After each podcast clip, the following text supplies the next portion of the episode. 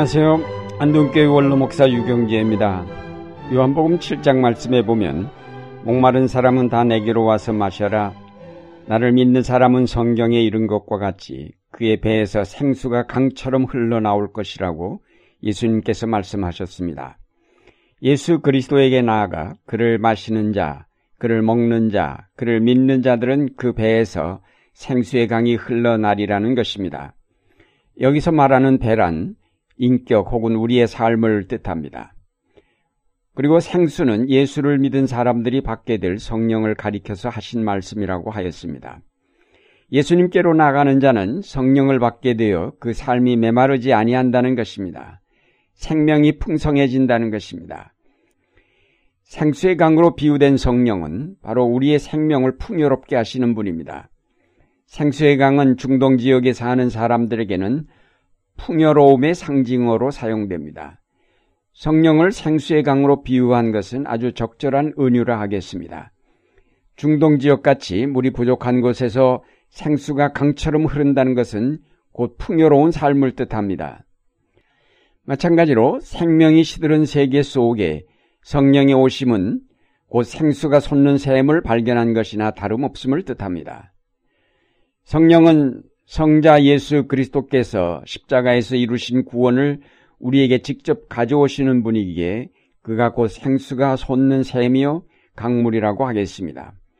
성령이 우리에게 오셔서 하시는 역사는 성자 그리스도를 통해 이루어진 십자가의 구원을 세상에 널리 전파하시는 일로서 곧 죽었던 생명을 살리시는 일이요 그 생명을 풍성케 하는 일입니다. 즉 성령은 우리로 예수 그리스도를 영접하게 하시고 그 십자가와 부활을 믿게 하심으로 우리 속에 죽었던 영이 살아나게 하시고 우리로 영생에 이르게 하십니다. 생수의 강 같은 성령은 우리의 생명을 회복시키실 뿐 아니라 우리 자신이 생수의 강이 되게 하십니다. 예수님께서 요한복음 4장에서 사마리아 여인에게 하신 말씀 가운데 그러나 내가 주는 물을 마시는 사람은 영원히 목마르지 않을 것이다. 내가 주는 물은 그 사람 속에서 영생에 이르게 하는 샘물이 될 것이라고 하셨습니다. 비가 많이 내리면 막혔던 샘이 터져 나오든 성령의 단비가 내리면 우리 속에서도 영생에 이르게 하는 샘이 터지면서 많은 사람에게 생명을 회복시켜 줄 수 있게 된다는 말씀입니다. 그가 우리 안에 들어와 계시면서 그는 끊임없이 생명의 샘이 되시는 그리스도를 샘솟게 하십니다. 우리로 그리스도를 잊지 않게 하시며 그리스도를 본받아 살게 하십니다. 성령은 우리로 작은 그리스도가 되어 하나님의 구원의 역사에 동참하여 죽어가는 사람들에게 복음을 전하며 하나님 나라를 이루는 일에 헌신하게 하십니다. 결국 우리는 성령을 통해서 생수와 같은 존재로 거듭나게 되므로 항상 사랑이 풍성하여 모든 사람에게 기쁨을 줄 수 있는 사람이 됩니다. 생수의 강과 같은 존재가 되었다는 사실은 틀에 박혔던 우리의 삶의 변화를 의미함과 동시에 창조적인 생명의 역사를 이루는 놀라운 힘이 우리 속에 있음을 뜻합니다. 무엇보다도 우리 자신이 생수의 강처럼 흐르는 존재가 된다는 것은 어떤 틀에 고정되지 않고 유연하게 자신을 변화시켜감을 뜻합니다. 강 같은 삶은 하나님이 이루시는 역사를 따라 흐르는 삶입니다. 어느 한 곳에 정착하지 않고 끊임없이 흐르는 것이 강물입니다. 샘물이 솟아나서 처음 흐르기 시작할 때는 신라같이 흐르다가 이곳저곳에서 흘러온 물과 합류되면서 개울이 되고 그 개울들이 만나 강을 이루면서 그 폭을 넓혀가면서 흐르다가 마침내 바다에 이르게 됩니다. 마찬가지로 생수의 강으로 변한 우리의 삶도 처음에는 작은 실개울로 흐르다가 하나님의 구원사를 따라 점점 더 그 넓이와 깊이를 더해가게 마련입니다. 큰 강에 이르러는 어느 골짜기에서 흘러온 물인지 구별되지 않은 채 하나로 합류하여 흐르게 마련인 것처럼 우리가 성령으로 거듭난 그리스도인이 되면 이미 나는 개인으로 존재하기보다 그리스도인들이 함께 모인 교회에 합류되어 하나의 새로운 공동체를 이루게 됩니다. 우리가 일시적으로 교회당에 모이지만 그것이 우리가 영원히 머물 것은 아닙니다. 우리가 교회에 모여 강을 이루는 것은 계속 하나님의 역사를 따라 움직이기 위한 것입니다. 개인이나 교회가 정체되는 까닭은 이런 흐름의 원리를 잊어버리고 한 곳에만 정착하려 하기 때문입니다. 내가 예수를 믿어서 구원함을 받으면 이것을 보통 개인 구원이라고 말합니다.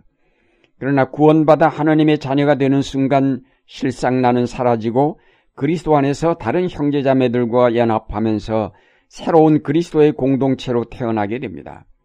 그러므로 개인 구원은 하나의 과정일 뿐 거기에 머물러서는 안 됩니다. 구원받은 모든 사람과 더불어 하나의 공동체를 이룰 때 내가 어느 산에서 발원하여 왔든 그것은 중요하지 않고 다만 어디로 흘러가느냐가 중요합니다. 그러므로 언제나 우리의 삶은 나 중심의 삶에서 벗어나 공동체 중심 혹은 그리스도 중심으로 이루어져 가는 삶이어야 할 것입니다. 물은 낮은 곳으로 흘러가기 마련이고 그러면 모든 물이 한 곳으로 모이게 마련입니다. 때로 우리가 교단도 다르고 교리도 다른 교회에 몸을 담지만 하나님이 결국은 이 모든 물들을 자기 안에 흘러들게 하셔서 하나로 통일된 그의 나라를 완성하실 것입니다. 그러므로 내가 가는 길만이 참 길이라고 너무 고집할 필요가 없습니다. 하나님은 각기 다른 길을 통해서 오지만 결국 다 자기에게로 부르셔서 하나가 되게 하실 것입니다. 중요한 것은 내가 택한 길을 잠시도 멈추지 말고 계속 흘러야 한다는 사실입니다. 생수가 샘에서 솟아나 계속 흐를 때에 강은 점점 더 깊어지면서 놀라운 생명의 역사를 이루게 됩니다. 마찬가지로 오늘 우리 그리스도인의 삶은 계속 흘러서 점점 더 깊은 강을 이루어야 하며 그러면 그 강물은 죽어가던 모든 것을 살려내고 생명이 풍성한 새로운 사회를 만들어 갈 수 있습니다. 요한복음 말씀에 생수의 강처럼 흘러나리라고 하셨습니다. 나의 삶 속에서 쫄쫄 흐르다 말라버리는 샘이 아니라 강을 이루어 흘러나온다는 말입니다. 성령 충만한 사람은 자신만 생명의 기쁨으로 만족해 하는 데 그치지 않고 그 생명의 기쁨이 넘쳐나 가족들을 변화시키고 이웃에게 영향을 주며 마침내는 그 사회를 변화시킵니다. 성령 충만한 사람은 사랑의 강물이 넘쳐나는 사람입니다. 그래서 사랑이 없어 목말라 하는 사람들에게 사랑을 공급해 주어 메마른 사회를 사랑의 사회로 바꾸는 사람입니다. 이 사회가 아무리 혼탁하여도 힘차게 솟는 생수의 근원이 있다면 결국 이 사회 전체가 구원을 얻을 것입니다. 성령께서 우리에게 가져오시는 생명은 온 세계를 다 뒤덮고도 남을 큰 강물처럼 흐릅니다. 온 세계의 목마른 모든 영혼을 마시게 하고도 남을 넉넉한 생수의 강물입니다. 한국교회가 하나의 큰 강을 이루게 되면 그 강가의 아름다운 삶이 깃들게 되고 풍요로운 삶, 즉 사랑이 있는 문화가 형성될 것이며 서로가 서로를 신뢰하며 함께 사는 사랑의 공동체가 이루어지게 될 것입니다. 오늘 이 분단된 한국 땅에도 이 생수의 강이 넘쳐 흘러야 할 텐데 성령 충만함을 받았다는 사람은 많은데 아직 이 사회의 메마름을 해결해 주지 못하고 있습니다.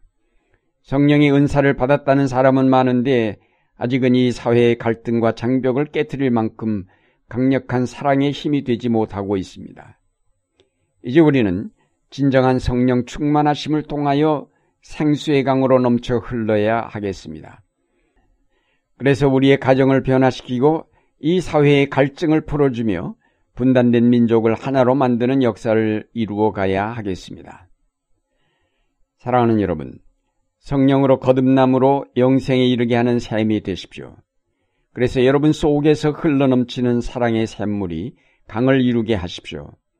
이 샘물이 모여 이룬 교회 공동체 안에서 하나가 되어 하나님의 역사를 따라 이 사회를 개혁하며 이 땅의 문화를 하나님 나라 문화로 바꾸는 생명의 역사로 흘러가게 하여야 하겠습니다. 이제 강물처럼 흐르는 영이 되어 이 땅의 아름다운 생명의 역사를 꽃피게 하는 여러분의 생활이 되시기를 바랍니다. Thank you.